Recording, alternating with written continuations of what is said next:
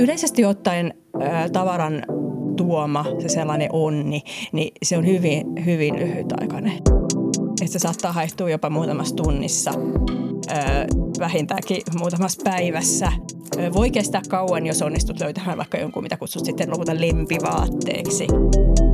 Mutta se semmoinen, semmoinen onni siitä, että hei, olen saanut jotain uutta ja kivaa, niin sehän, se, se haihtuu todella äkkiä. Ja sitten sen jälkeen voi tulla ihan semmoinen niin kuin krapula että jos ei se ollut, että jos se koin, että tuhlasin tai että jos se tuote ei ollut, ollut toiveiden mukainen, niin, niin siitä voi tulla sitten semmoinen ahdistusreaktio myös. Että se on vähän niin kuin alkoholi, humala, humala krapula ilmiö. Ihmiset suhtautuvat tavaran omistamiseen, hankkimiseen ja säilyttämiseen hyvinkin eri tavoin. Mitä jos vaikka kummitätisi haluaa antaa sinulle hienon kahviastiastonsa, josta tiedät, että et tulisi käyttämään sitä koskaan? Suhteemme tavaraan on monin tavoin ristiriitainen. Emme ehkä huoli perintökaluja, mutta saatamme haalia uusia tavaroita pyristellessämme kohti ihanne minää ja onnellista elämää. Samaan aikaan liiat tavarat kiristävät ainakin minun hermojani, vaativat huomiotani ja varastavat aikaani.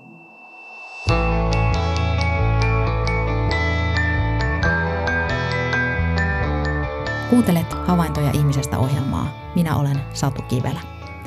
Yhdysvaltalainen antropologi Daniel Miller on kirjoittanut, että esineiden avulla me rakennamme ja vahvistamme suhteita toisiimme. Tavarat kiinnittävät ihmiset osaksi perhettä, sukua, yhteisöä ja yhteiskuntaa. Näin ajattelee siis Daniel Miller. No, näin on ollut etenkin aiemmin, kun tavaroita oli nykyistä vähemmän. Edelleen esineet kiinnittävät meitä muihin ihmisiin tai omiin muistoihimme ja mieltymyksiimme.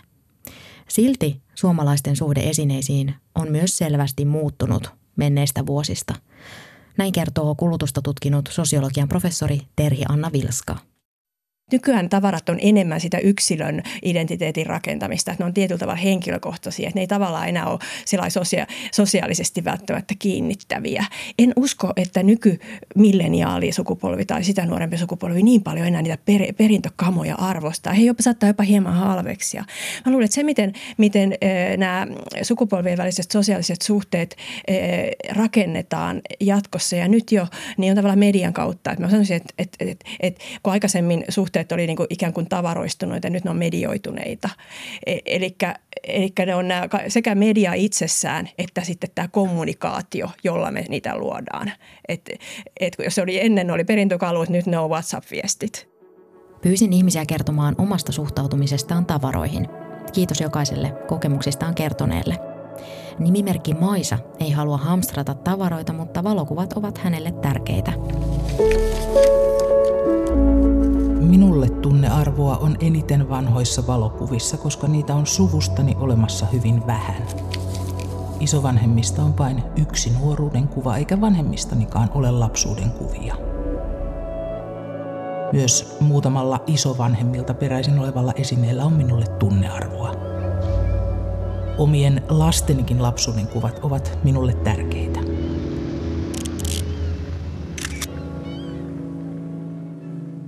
Tunnearvo esineisiin tai tavaroihin syntyy usein siitä, että ne ovat yksilöllisiä, eivätkä mitään massatuotteita. Esimerkiksi valokuvat ovat juuri sellaisia, yksilöllisiä ja henkilökohtaisia.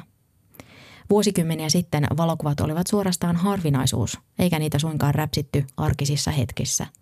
Myös käyttötavaroilla oli arvoa enemmän kuin nykyään, arvelee Terhi Anna Vilska – tavara oli semmoinen niin uniikki.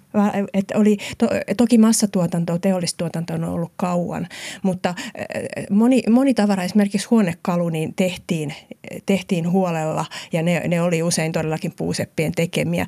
Et mä muistan esimerkiksi oman isoäitini kodissa oli paljon vanhoja huonekaluja, jotka oli tehty vartavasten siihen kotiin ja eihän niitä vaihdettu, ei sisustus muuttunut. Mutta lopputulos oli se, että monta sukupolvea ja sitten koki nämä tavarat läheisiksi ja arvokkaiksi ja siihen tuli tämmöinen tunnesuhde.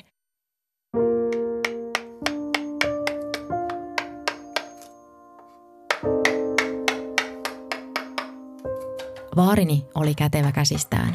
Hän osasi tehdä huonekaluja itse. Sain aikoinaan mummolasta vaarin tekemän valkoisen tuolin. Tuoli on muuttanut kanssani Pohjois-Suomesta Helsinkiin. Se on ollut opiskelijasolun huoneessani ja lukuisissa muissa asunnoissa. Nykyään valkoinen puutuoli on kotimme eteisessä. Vaarin tekemä tuoli on aika siro ja pieni. Sellainen kuin silloin joskus ennen vanhaan tuolit olivat. En henno istua siihen, koska vanhat liimaukset ovat hapertuneet ja tuoli kaipaisi jo korjausta. Olen päällystänyt tuolin istuinosan muutamia kertoja eri kankailla. Tuoli muistuttaa minua juuristani. Aina kun katson tuolia, yhteys menneeseen on läsnä nykyhetkessä meidän kaikki muistot hän ovat digitalisoituneet. Mm. Niin mä uskon, että nämä sukupolvien väliset suhteetkin tulevat immaterialisoitumaan ja digitalisoitumaan, eivätkä ole niin paljon enää tavaraan sidottuja. Joka varmasti johtuu siitä, että niitä sellaisia pysyviä tavaroita ei nykylasten kodissa niin paljon enää ole ollut. Että se on ollut trendikästä vaihtaa, vaihtaa sisustusta ja muuttaa niin ostaa huo, uusia huonekaluja. Että sellaisia tavaroita, jotka ikään kuin on ikuisia ja johon liittyy jotain tunteita, niin niitä on entistä vähemmän. Lapset kasvatetaan sillä että okei, että jotta saat uusia leluja, niin sitten lahjotaan vanhat kiertoon. Sehän on se eihän se mitenkään tavaraa vähennä, että, että, että tavallaan tulee vaan uudet, uudet vanhojen tilalle. Ja se johtaa siihen, että lapset ei enää kiinny leluihin. Se ei välttämättä enää niitä ikuisia lempileluja hirveästi. Mm. Toisin kuin aikaisemmin sukupolvilla, joilla ne pehmolelutkin tehtiin itse, ne tehtiin todella kestäviksi. Mm. Minullakin on isoäidin nalle vielä. Nimimerkki Päimin suhde omistamiseen on elämän varrella vaihdellut. Suhteeni tavaraan on muuttunut iän myötä. Aikaisemmin hankin käyttö- ja sisustustavaroita, kenkiä, laukkuja, vaatteita, silkasta ostamisen ilosta. Lapsuudessani tavaroita hankittiin vain tarpeeseen ja suuri osa niistä tehtiin itse, kuten nyt vaikka huonekalut ja vaatteet. Nyt en osta kuin välttämättömän. Kierrätän, jaan eteenpäin, korjaan sekä paikkaan, vien suutarille ja käytän loppuun. Muuttojen myötä asunnon koko on pienentynyt ja tavaran säilymisen mielekkyys on kyseenalaistunut. Joitakin muistohuonekaluja edellisiltä sukupolvilta on vielä, ja toivon niiden siirtyvän seuraavallekin sukupolvelle. Niin, mitkä kaikki asiat vaikuttavat siihen, miten suhtaudumme tavaroihin? Siihen vaikuttavat monet seikat. Esimerkiksi aika monella suuriin ikäluokkiin kuuluvilla on ollut lapsuudessa pulaa tavarasta – Heillä on siis vahva kokemus puutteesta. Tiesitkö, että Suomessa oli 1950-luvulla jopa parikymmentä tuhatta lasta ilman kenkiä? Siksi he eivät kyenneet esimerkiksi käymään koulua varsinkaan talvisin. Sisarukset saattoivat käyttää samoja jalkineita vuorotellen, jolloin kouluunkin pääsi vuoropäivinä. Amerikan suomalaisten tuen avulla varattomien perheiden lapsille sitten valmistettiin kenkiä – No mehän pystytään näkemään esimerkiksi suurten ikäluokkien edustajista, että, että heillä on lapsuudessaan ollut tavaroista pulaa ja heillä on puutteen kokemusta vielä. Monet tämän ikäluokan edustajat niin kerää tavaraa ihan aktiivisesti ja he on sitä mieltä, että kaikki pitää olla omaa ja, ja etenkin tämmöinen, tämmöinen iso teknologia, niin kuin ruohon, päältä istuttavat ruohonleikkurit ja, ja monenlaiset härpäkkeet, niin ne on, he on heille tärkeitä. Ja heillä on tärkeää, että kaikkea, kaikkea on niin kuin omasta takaa myös semmoinen omavaraisuuden ihanne heillä. Et, et se, se, se on selkein ehkä tulos sellainen siitä heidän, heidän keskimäärin niukasta lapsuudestaan. On toki hyvä muistaa, että suuriin ikäluokkiin kuuluvat ovat myös yksilöitä. Kaikki eivät välttämättä hamstraa tavaraa, vaikka omassa lapsuudessa ja nuoruudessa olisikin ollut puutetta. Miten nuoremmat ja keski-ikäiset suhtautuvat tavaraan ja esineisiin noin keskimäärin? Jos katsotaan nykyisiä keski-ikäisiä ja varsinkin nuoria aikuisia, niin, niin heillähän on aina sitä tavaraa ollut yleensä. Ja, ja, ja sen takia ehkä juuri heidän keskuudessaan on nyt tämä halu sitten vähentää ja kokea ahdistavana sen, että tavaraa on liikaa. Ja, ja yksittäisillä esineillä ei ole välttämättä enää sellaista arvoa kuin aikaisemmin, mikä osaltaan johtuu siitä, että tämä halpa massatuotantohan suoltaa meidän jatkuvasti krääsää. Eli tavara ei välttämättä enää ole arvokas ja kestä kestävä. Että jos ajatellaan, että et entisaikaan niin jokainen tavara oli ikään kuin huolellisesti tehty, niin nythän meillä on ihan hirvittävästi kertakäyttöromua. Että sehän on toki vaikuttanut kaikkien sukupolvien tavarasuhteeseen, että yksittäisellä tavaralla ei ole enää sellaista arvoa kuin aikaisemmin. Tavarat vaativat aikaamme ja huomiotamme, huoltamista, järjestelemistä ja karsimista. Elämme länsimaisessa kulutuskulttuurissa, joka ruokkii tavarapaljoutta – jos ajatellaan se, että mitä me, mitä me itse asiassa tarvitaan, niin hirveän vähän me tarvitaan, jotta me niin pystytään tulemaan toimeen. Ei me tarvita kauheat määrää tavaraa, mutta, mutta meillä on kyltymätön halu siihen tavaraan. Ja se, sitä halua ruokitaan sillä tavarapaljouden markkinoinnilla. Ja meille tulee hirveän helposti sitten semmoinen kokemus, että me tarvitsemme niitä tavaroita, joita me itse asiassa haluamme. Ja tämä markkinakoneisto niin suoltaa meille jatkuvasti lisää niitä haluja ja tarpeita. Et sehän, sehän on suorastaan niin kuin tämmöinen loputon kehä. Mm-hmm. Et sitä sanotaankin tämmöiseksi hedonismin tämmöiseksi tuulimyllyksi tai noidan kehäksi. Että me ajatellaan, että sitten me ollaan onnellisia, kun me saadaan jotain tiettyjä tavaroita.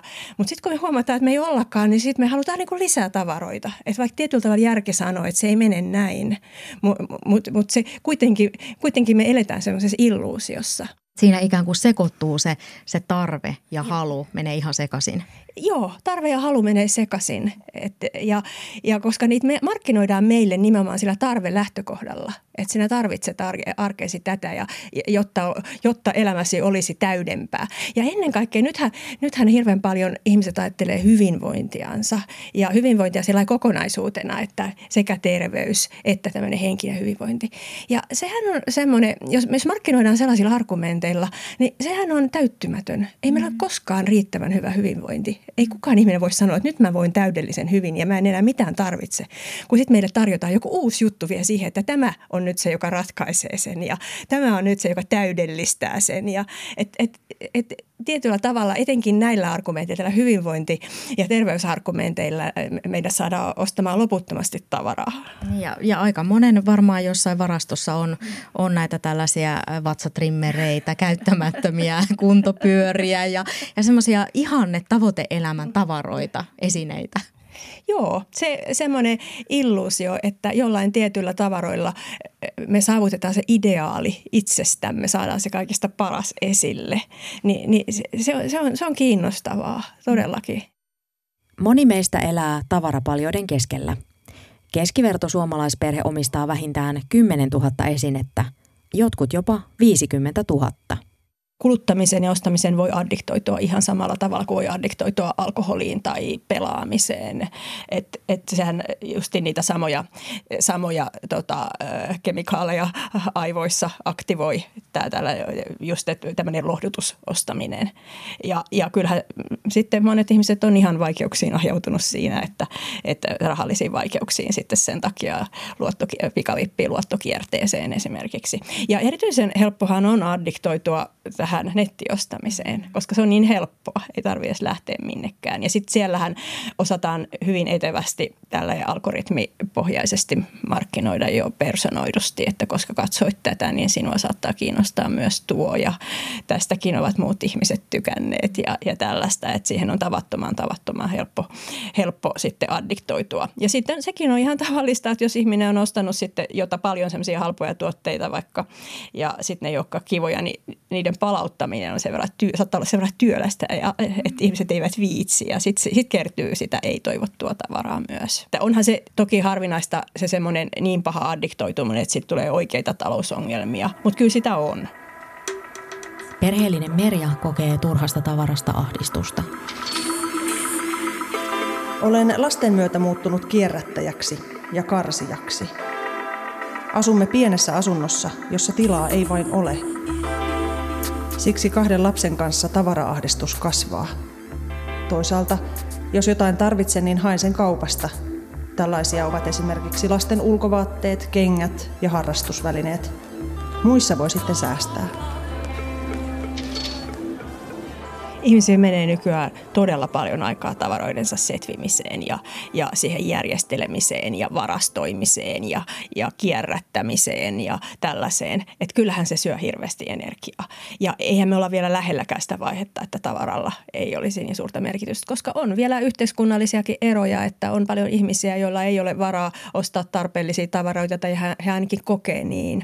Ja, ja sen takia se tavaran arvo tai jatkuvasti uuden kaman tavaran arvo ikään kuin, ikään kuin sit pysyy ja säilyy.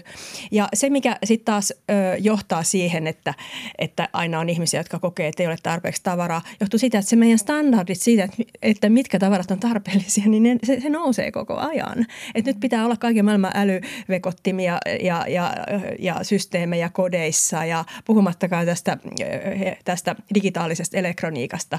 Kännyköitä pitää vaihtaa vuoden ja kahden vuoden välein, jotta ne sovellukset pyörii. Et meidän, mehän ollaan myös teknologisessa noidankehässä. Teknologinen digitaalinen härpäkehä on se, mitä nyt kertyy erityisesti nurkkiin. Mm. Ja, ja sehän on ihan valtava määrä loppujen lopuksi.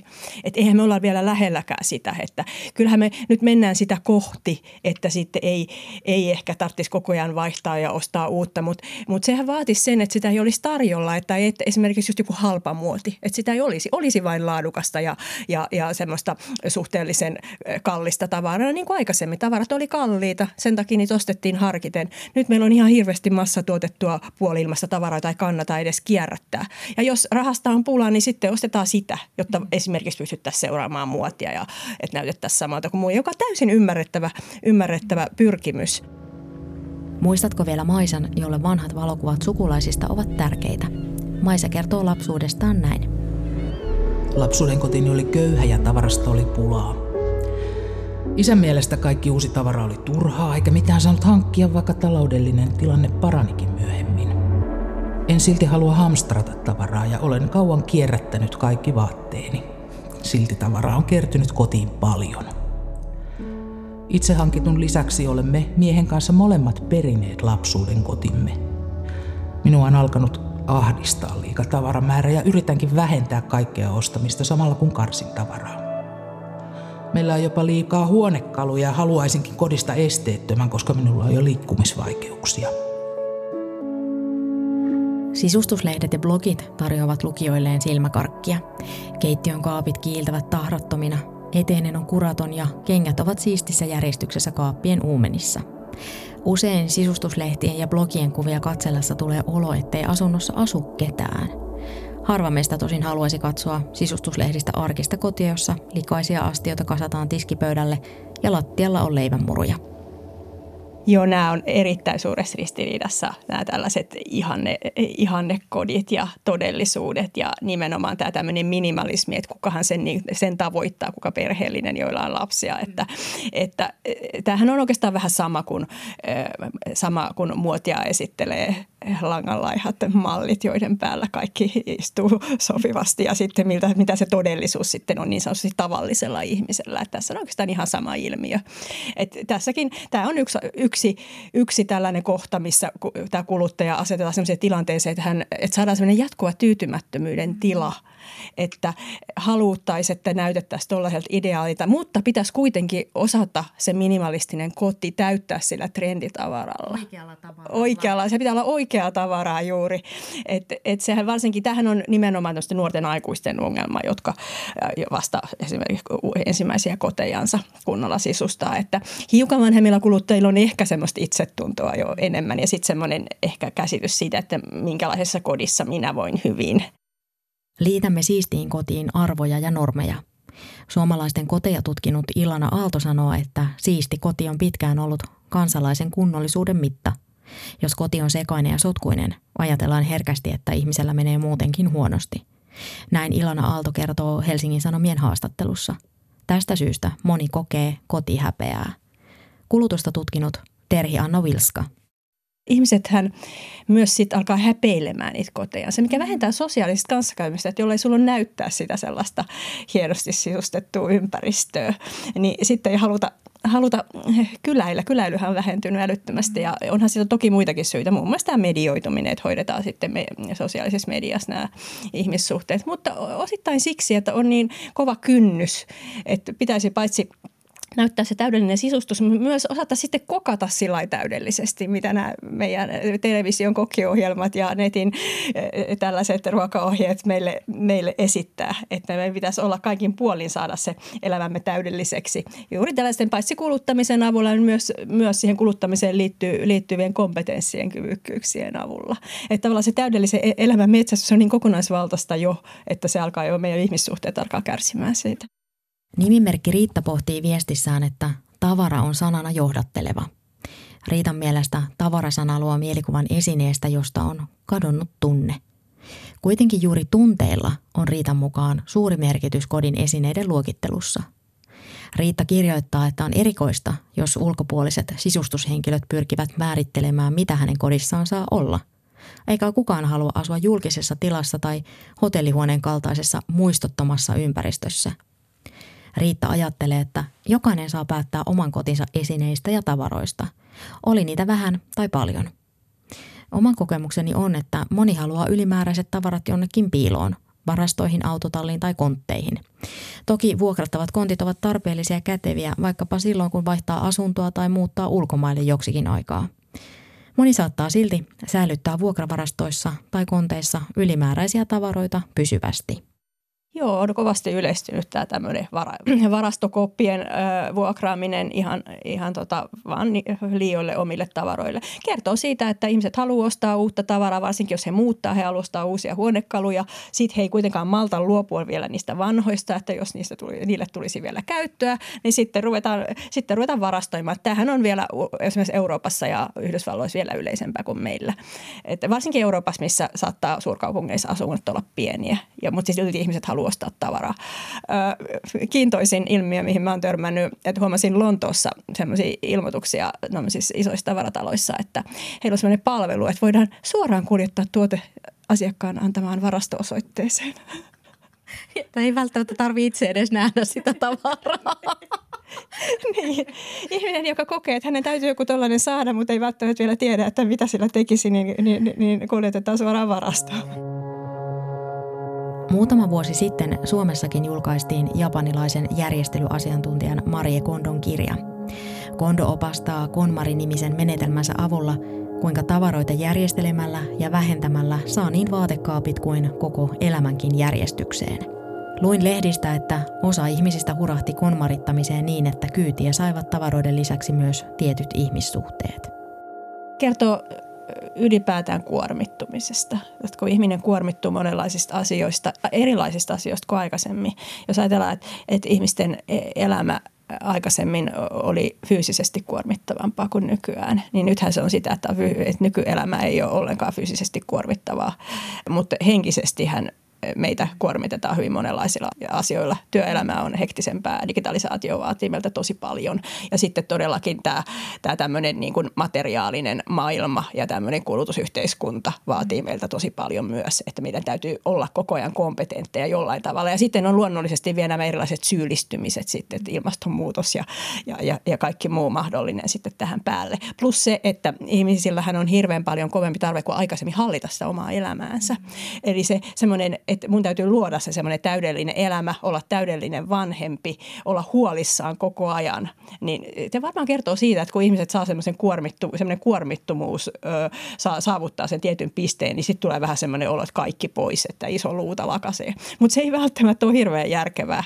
Et, et se on oikeastaan aika itsekeskeistä ajatella, että, että just että tällä hetkellä juuri nuo ja nuo ihmissuhteet ovat minun mielestäni rasittavia. Mm. Ja kuitenkin meillä on ihan hirveästi ihmisiä, jotka sitten kärsii yksinäisyydestä. Mun mielestä tämä kertoo tämmöinen hirveän tämmöinen minä, minä juuri nyt kertoo ehkä vähän semmoisesta, vähän semmoisesta tietynlaisesta narsistisuudesta. Meidän yhteiskunta on hieman narsistinen. Ihmiset tarkkailee itseänsä, ihmiset koko ajan niin pyörii sen oman napansa ja oman tämänhetkisen tuntemuksensa ympärillä. Et jotenkin mulla on välillä semmoinen olo, että, että pitäisiköhän yrittää vähemmän miettiä niitä tavaroita ja onko niitä liikaa liian vähän ja, ja, ja pikemminkin yrittää sitten, tai miltä minusta juuri nyt tuntuu. Pistää vähän aika, vähäksi aikaa tauolle se, että, että olenko minä nyt tyytyväinen ja onnellinen ja tuottaako tämä minulle sitä, tätä sun tota. Yrittää mieluummin ajatella niin, että mitä minä nyt pystyisin tuottamaan eh, muille ihmisille ja tekemään. Että enemmän keskittyy siihen tekemiseen kuin sen oman fiiliksen ympärillä pyörimiseen. Muutto on yksi stressaavimmista asioista ihmisen elämässä. Silloin joutuu kohtaamaan kaikki ne tavarat, jotka ovat kaapeissa ja kellareissa.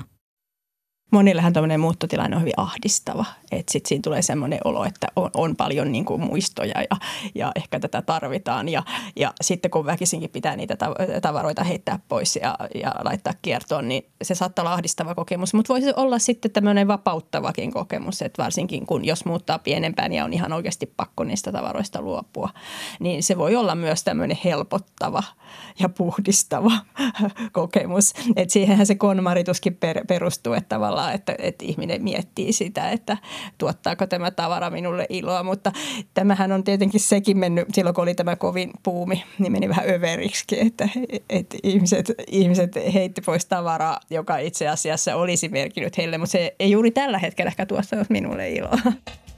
Esineisiin, kuten valokuviin, leluihin ja kirjeisiin, kiinnittyy tunteita, muistoja ja ihmisten välisiä suhteita.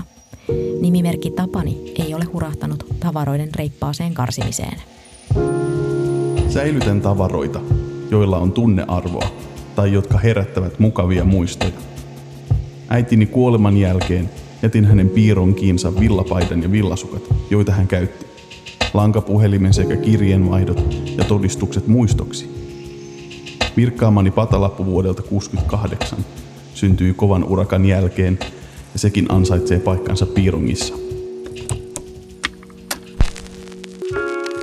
Ostin ensimmäisen LP-levyn kaupasta 73 ja se oli Markku Aron levy Niin käy kun rakastuu ja maksoi 29 markkaa ja 80 penniä. LPllä on samanlainen tunnearvo kuin patalapullani. Ostamani kirjat annan useimmiten lahjaksi jollekin lähimmäiselle. Silloin tunnen antamisen iloa, joka voi olla suurempi kuin saamisen ilo. Lahjan antaminen on myös osa hoivaviettiä ja hyvän olon tuottamista lähimmäiselle. Nimimerkki Minttu kertoo pitävänsä tavaroista, joita hänellä on paljon. Usein kun Minttu katsoo jotain tavaraa, hänen päässään syttyy lamppu. Mitäkö hän tästä voisi tehdä? Millaisen tarinan tämä sisältää? Kun Mintun lapset tai hänen miehensä haluavat päästä eroon tavaroistaan, he eivät näytä niitä Mintulle, sillä hän saattaisi keksiä syyn säilyttämiselle. Minttu kirjoittaa viestissään, että hänellä on liian paljon tavaroita, jotka vielä odottavat mahdollisia käyttötapoja. Nekin tavarat vaativat sekä tilaa että järjestelyä, siivousta ja mielessä pitämistä. Jos tavaroita korjaa tai tuunaa, niistä voi joskus tulla aiempaa arvokkaampia, kauniimpia tai käytännöllisempiä. Tavaroiden tuoma onni on kuitenkin nopeasti haihtuvaa sorttia elämyksethän on sitten sellaisia, joiden tuottama onni kestää kauemmin. Et se on myös ihan tutkittu, että, että tavallaan että mitä, mitä isompi elämys, niin sen, sen, sen pitempään se onni kestää. Ja elämyksissä auttaa sekin, että sit voi katsoa valokuvia jälkikäteen, sit voi puhua. Se on yleensä sosiaalinen elämys, niin se, se on kanssa se onnen, onnen lähde.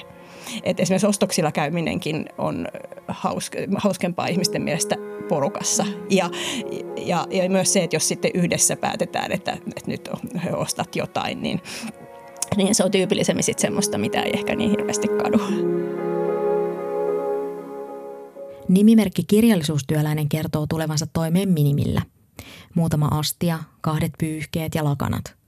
Kirjallisuustyöläisellä on kolme talvimekkoa, kolme välikausimekkoa ja neljä kesämekkoa. Talvitakki, kevyt untuvatakki, maihari – pari pitkää villatakkia ja seitsemät kengät. Sohvakalustoa, televisiota, verhoja ja mattoja kirjallisuustyöläisellä ei ole. Koti on hänen mielestään silti viihtyisä. Jos hän ostaa jotain uutta, hän panee samalla jotain muuta kierrätykseen, myy tai lahjoittaa tavaroitaan. Kirjallisuustyöläisellä ei nykyisessä kodissaan ole lainkaan kellaria eikä ullakkoa. Säilytystilan puuttuminen on tehokas keino pitää tavaramäärä kurissa – Toinen hyvä vinkki on sisustamisen lopettaminen, kirjoittaa hän. Mä uskon, että tulee se väistämätön käänne, että ihmisten on pakko ylipäätään vähentää kulutustansa. Ja sitten kun nämä sukupolvet on kunnolla aikuisia, jotka on elänyt lapsuutensa liian tavaran keskellä, niin mä uskon, että kyllä tässä jonkinlainen muutos kenties tulee tapahtua. Mutta tämä edellyttää myös sitä, että, että että meidän tämmöinen hyvinvoinnin kokemus ja tämmöinen yltäkyläisyyden kokemus olisi tasaisesti jakautunut. Että niin kauan kuin meillä on, on kuluttajia, joiden tämmöinen lapsuus, nuoruuskokemus on sitä, että kaikesta on pula. Ei mm. täyty perustarpeet eikä myöskään semmoiset sosiaaliset mm. tarpeet. Eli perustarpeethan nyt valtaosalla on tyydytetty, mm. mutta kun sehän ei ole pitkään aikaa enää riittänyt, että meidän täytyy pystyä olemaan sosiaalisesti hyväksyttyjä kuluttajia, että jollei nämä tarpeet tyydyty, niin sitten jää se nälkä kaikenlaiseen uuteen. Ja toinen asia on se, että mitä mitä aggressiivisemmin ja tavallaan personoidummin, älykkäämmin tekoälyn avulla meille markkinoidaan, niin sitä vaikeampi meidän on ihan oikeasti sitä kulutusta mm. vähentää. Valokuvat ovat tärkeitä Maisalle, joka ei muuten hamstraa tavaroita. Tulevaisuus ja tavarat mietityttävät häntä. En haluaisi jättää lapsillemme isoa irtaimistoa, jonka läpikäymiseen menee paljon aikaa. Haluaisin käydä itse omat tavarani läpi niin kauan kuin vielä jaksan ja muistan. Mieheni on valitettavasti eri mieltä asiasta ja tavaran karsimisesta tulee usein riitaa. Hänestä on nimittäin tuhlausta antaa tavaraa pois. Harrastan kyllä vähän vanhan lasitavaran keräilyä, mutta en sanoisi sitä hamstraamiseksi. Olen päättänyt, milloin raja tulee vastaan, eli en pyri saamaan täydellistä kokoelmaa. Ostan myös muutaman harrastuksiin liittyvän kirjan vuodessa antikvariaatista. Kaikki dekkarit ja uutuuskirjat hankin e-kirjoina. Suomalaiset kuluttivat pitkän aikaa saman verran tavaroihin ja palveluihin. Muutos alkoi 2010-luvun alkupuolella. Nykyään palveluihin käytetään jo selvästi enemmän rahaa kuin tavaroihin. Esimerkiksi kahviloihin ja ravintolassa syömiseen kuluu suomalaisilta jo enemmän euroja kuin esineisiin – Yhä useampi maksaa myös digitaalisista palveluista, kuten suoratoistopalveluista, joka kuukausi. Kyllähän se väkisinkin vähentää sitä meidän ostovoimaa sitten tämmöisiin fyysisiin tavaroihin. Että on hyvin todennäköistä, että tämmöinen immateri- immateriaalinen palvelukulutus tulee lisääntymään. Isovanhemmista on vain yksi nuoruuden kuva, eikä vanhemmistanikaan ole lapsuuden kuvia. Myös muutamalla isovanhemmilta peräisin olevalla esineellä on minulle tunnearvoa. Omien lastenikin lapsuuden kuvat ovat minulle tärkeitä. Haluaisin järjestää tavarani niin, että tietäisin missä kaikki tärkeimmät paperit ja kuvat ovat. Nyt etsimiseen menee aina paljon aikaa ja on sellainen tunne, ettei hallitse tätä kaikkea tavaraa. Moni kokee samoin kuin Maisa – Tavara vie liikaa tilaa ja kokonaisuuden hallitseminen on vaikeaa. Tähän ongelmaan on syntynyt uusi ammattikunta, jotka auttavat tavarakaauksen setvimisessä. Ammattijärjestäjät. Kestävämpiäkin keinoja tavarasuhteen muodostamiseen kuitenkin on tavallaan se standardi laskisi, että ei tarvitsisi esimerkiksi ihan koko ajan vaihtuvien muotien perässä juosta, että mitä kaikkea sul pitää olla, jos siinä ei olisi niin kovin vaatimuksia, jos hyväksyttäisiin tietyllä tavalla yksilöllisempi, vähemmän kuluttava elämäntapa valtavirraksi. Jos me ei enää arvotettaisi ihmisiä niin paljon heidän omistustensa kautta – niin sittenhän tämä vasta muuttuisi. Mutta niin kauan kuin kulutu, kulutustavarat on statussymboli, statussymbolisia, mm. Niin niin kauanhan me ei tästä tavaramäärästä päästä eroon. Minä olen Satu Kivelä. Kiitos, että kuuntelit. Mitä ajatuksia ohjelma herätti? Lähetä palautetta havaintoja.ihmisestä at yle.fi.